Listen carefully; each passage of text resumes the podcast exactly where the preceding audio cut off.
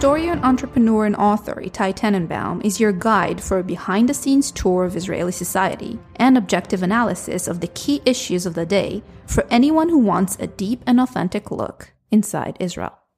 Welcome to the Inside Israel podcast. This episode is called the Shin Bet, an acronym in Hebrew meaning Shirotei Bitachon, or Shirotei Bitachon Klali, which means General Security Services. A new head of the Shin Bet has been appointed and will take over in a couple weeks, early November, providing he is approved by the Ethics Committee. He is only known to the public as R, the first letter of his first name. His full identity will be revealed in the near future. In any case, R will have a lot of issues to deal with, and before I tell you about them, I'd like to share a story that I experienced firsthand, well, almost firsthand, that to me encapsulates the great work of the Shin Bet. Years ago, after I was discharged from my regular army service, I was traveling in Europe. Towards the end of my trip, I actually was in London, and I was pulling up to the Heathrow airport to catch a flight back home. Traffic was unusually heavy. Actually, there was a standstill for a long while. The bus I was on stood still at the entrance to the airport. We stood there for what seemed like hours. Inside the airport, the drama was unfolding. A thirty-two-year-old Irish woman named Anne Marie Murphy, in her sixth month of pregnancy, arrived at the check-in area of El Al. She was destined to fly on flight number zero one six, originating from New York, that had stopped for a layover in London Heathrow Airport before a final leg to Israel. At the check-in, Anne Marie was asked the basic questions. Did you pack your bags yourself? They didn't want to give you anything to carry. To all of which she answered correctly, and she was calm and collect. When asked where she'll be staying in Israel, she replied, the Hilton Hotel in Bethlehem. But there is no Hilton Hotel in Bethlehem. And so the El Al security took more notice of her, as is a woman or a man traveling alone is more suspicious to security. Anne Marie had a very small amount of cash and a credit card that wasn't usable in Israel. Her bags had already been scanned and cleared by the Heathrow security, but the Israeli security felt something was off, so they proceeded to open her bags. Within moments, they discovered explosives hidden in a paper bag that were set on an automatic timer to explode mid-air on the El Al airplane in an attempt to kill almost four hundred passengers. Anne Marie had no idea she was carrying a bomb. Turns out that Anne Marie had a Jordanian boyfriend named Nazir Hindawi. When she got pregnant by him, he left her. Nice guy, right? But then he returned and asked for her hand in marriage. Beautiful, right? He offered to have the wedding in the West Bank in Bethlehem. He told her to fly ahead of him. He had some last-minute business and he'll join her later. He proceeded to give her a piece of luggage and asked her not to say anything to security since she'll get in trouble. She was naive and probably very much in love. Imagine her shock when she discovered, at the airport, that her love was sending her, her unborn baby, all the passengers, and the aircrew to their death. Hindawi was arrested by British security, and his questioning he revealed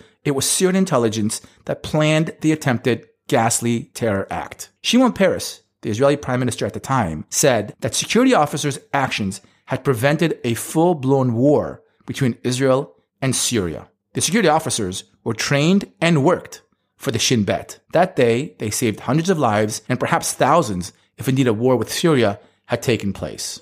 Years later, in twenty twenty-one, the same type of challenges face the Shin Bet and much more. Now there are also cyber threats. For example, recently Iranian hackers, no doubt Iranian government hackers, attempted to infiltrate the Israeli water company and tamper with the water, perhaps even poison the Israeli drinking water. So now I want to take a deeper look at the tasks of the Shin Bet.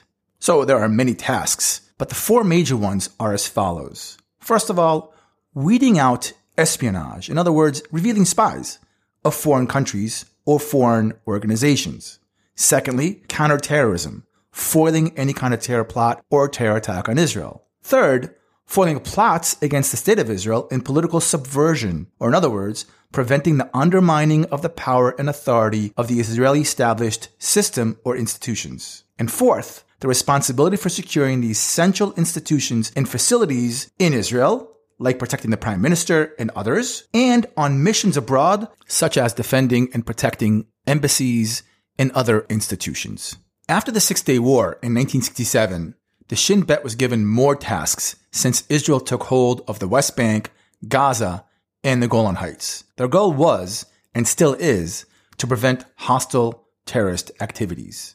Following the hijacking of an El Al airplane to Algeria in nineteen sixty-eight, and afterwards, the murder of eleven Israeli athletes in Munich in nineteen seventy-two, the Shin Bet was also tasked with setting up a worldwide security system to protect Israeli targets from terrorism, like the one I spoke about at Heathrow. Now, there are many success stories. The Shin Bet infiltrates some of the most radical Palestinian terror groups, as well as many other Arab and non-Arab terror organizations. But they also safeguard Israel from radical Jewish organizations. Tens of thousands of operations have saved Israel and Israelis. This happens literally on a daily basis. The overwhelming number of operations have remained a secret. Some are no longer under censorship and known to the public, and it is worth mentioning them, like the capture of Nazi war criminal Adolf Eichmann. Eichmann was one of the main Nazi officers responsible for the mass murder of six million Jews during World War Two. Though many of the architects of the Holocaust were arrested, tried at Nuremberg, and executed or given long jail sentences, Eichmann escaped justice. He was captured by the Americans as the war ended, but escaped, reached Italy, where he was aided by Catholic priests and bishops with pro-Nazi sympathies, and reached Buenos Aires, Argentina, in nineteen fifty. Now, this story gets really interesting. And as always, among many intelligence organizations, you get lucky sometimes. So there was a woman named Sylvia who dated a man in Argentina named Nick. Sylvia and Nick dated for a short while, but on one of the dates, Nick was invited over to Sylvia's for dinner. He sat down to dinner with Sylvia and her blind father named Lothar Hermann. During the entire dinner, Nick could not stop talking about World War Two, about his father, whom Nick claimed was very high up in the Wehrmacht. Nick also spoke of the failure of the Nazi Party to exterminate the entire European Jewry.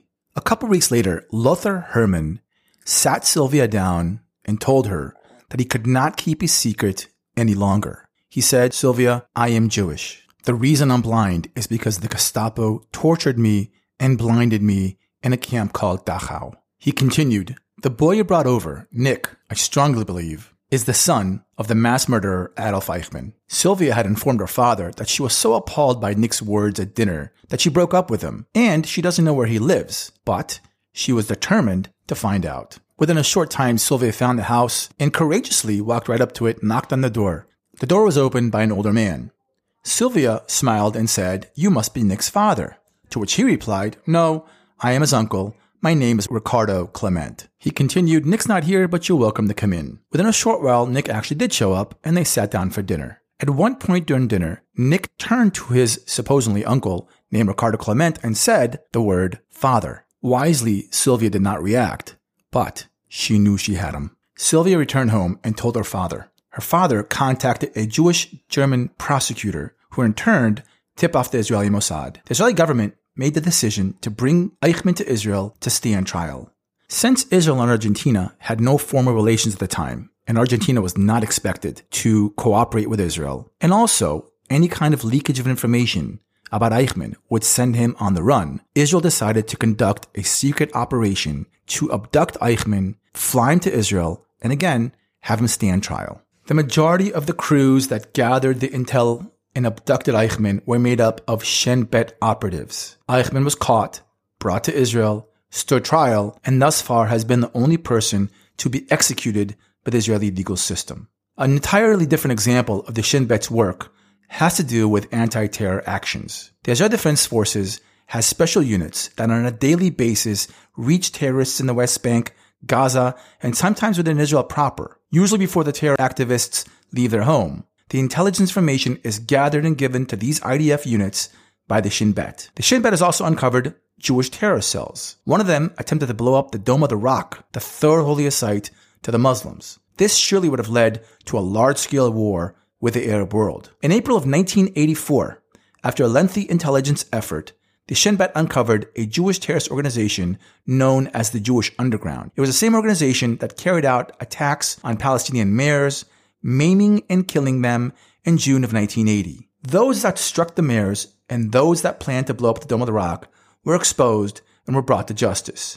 Most were convicted and sentenced to various prison terms, including life sentences. But the Shin Bet has also failed on different occasions, like the inability to prevent suicide bombers during two thousand to two thousand four terror campaign on Israel. They did stop them, but it took a long time and one thousand Israeli deaths. Or like the inability to weed out an Israeli Jewish man named Mordechai Va'anunu, who worked at Israel's nuclear facility in Dimona, from taking photos and revealing Israel's nuclear secrets, or the assassination of Israel's Prime Minister, Yitzhak Rabin, by a Jew. These are just a few examples. Perhaps the most dangerous of failures was the abuse of credit and power that the Shin Bet was given by the State of Israel. Let me expand on that. In the spring of nineteen eighty-four, four Palestinian terrorists hijacked a public bus with thirty-five passengers. The bus route number was three hundred. Bus number three hundred is well known to Israelis. The hijacked bus sped towards the Gaza Strip. The terrorists were armed with knives and claimed to have two suitcases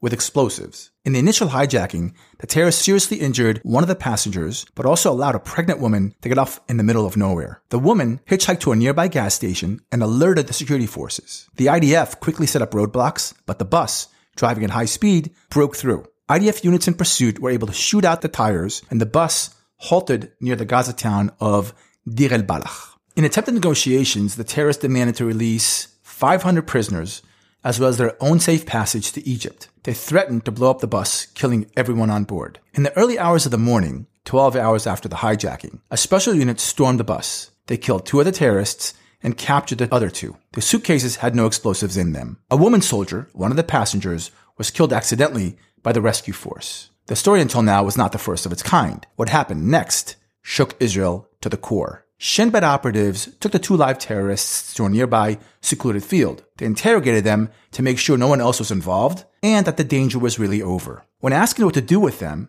after the interrogation, they were told, "Kill them." Yes, kill them. And that they did. The operatives smashed their skulls with an iron bar and stones. The news report the next day was that all four terrorists were killed during the storming of the bus. However, a newspaper photographer named Alex Liebach had snapped a photo of the two terrorists being let off the bus alive and well. The head of the Shin Bet, Avraham Shalom, realized that they were caught red-handed. He denied his operatives killed the terrorists. He claimed it was the I D F commander on the scene named Itzhak Mordechai that killed them. Basically, he fabricated a lie, framing an innocent I D F general. Avraham Shalom, head of the Shin Bet, weaved such a plot that it became believable, and the general, as well as eleven other soldiers, stood trial. Well, this didn't fly. Some good men in the Shin Bet, three to be exact, did the right thing and revealed the plot. Israelis were in a state of shock.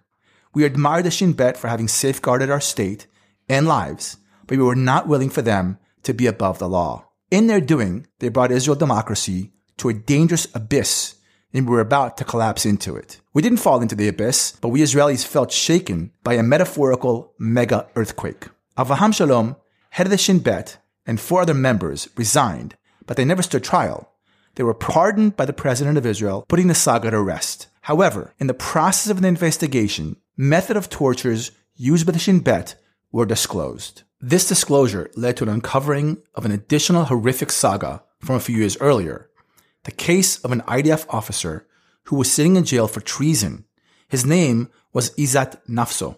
Izat had confessed to spying in favor of Syria, but he only confessed because he was tortured. He would have said anything to his interrogators in order to stop the torture. He was not a spy. Again, Israel society was shaken to its core.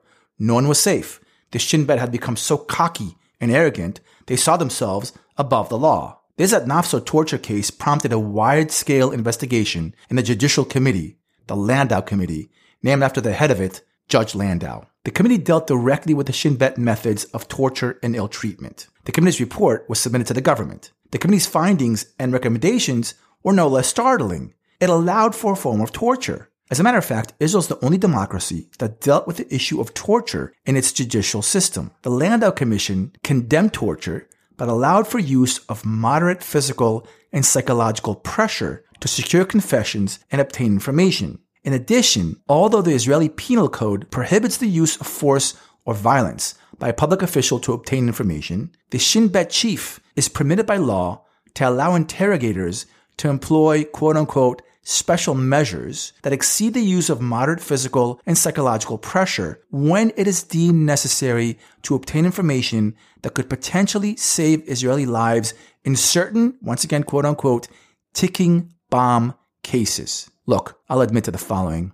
I have three girls. If a terrorist is caught and knows who and where an additional terrorist is going to hurt my girls, screw him. He chose the wrong line of business to be in. And please don't be naive. all democracies that face terror use a form of torture.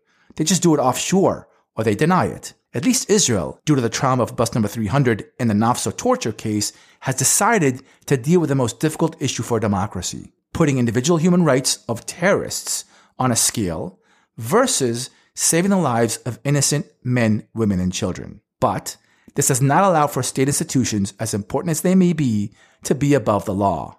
The Shin Bet today is monitored by democratic state institutions, and the strong belief is that cases of abuse of power and thinking they are above the law will not repeat. Now, don't take this as an excuse, but we Israelis live in the toughest neighborhood in the world. So I'd like to end this episode by asking you to do something. Google and listen to the Bob Dylan song called Neighborhood Bully. Yes, Neighborhood Bully. It is about Israel. Bob Dylan wrote it in the early eighties, and yes, Dylan encapsulates the situation Israel is in the best I have ever heard. I'll read just two verses to give you an idea. The neighborhood bully, he just lives to survive. He's criticized and condemned for being alive. He's not supposed to fight back. He's supposed to have thick skin. He's supposed to lay down and die when his door is kicked in. He is the neighborhood bully. Well, the chances are against it, and the odds are slim, that he'll live by the rules that the world makes for him, because there's a noose at his neck and a gun in his back, and a license to kill him is given out to every maniac. He's the neighborhood bully. So just two verses. Google listen to the rest of the song. In the case of Israel and the tough neighborhood in the Middle East, I'd rather be the bully. If you like Inside Israel, please share with others. You can access all of our episodes on Spotify, Apple Podcast, Amazon, and Google Podcasts, and also on our website, inside israel dot f m.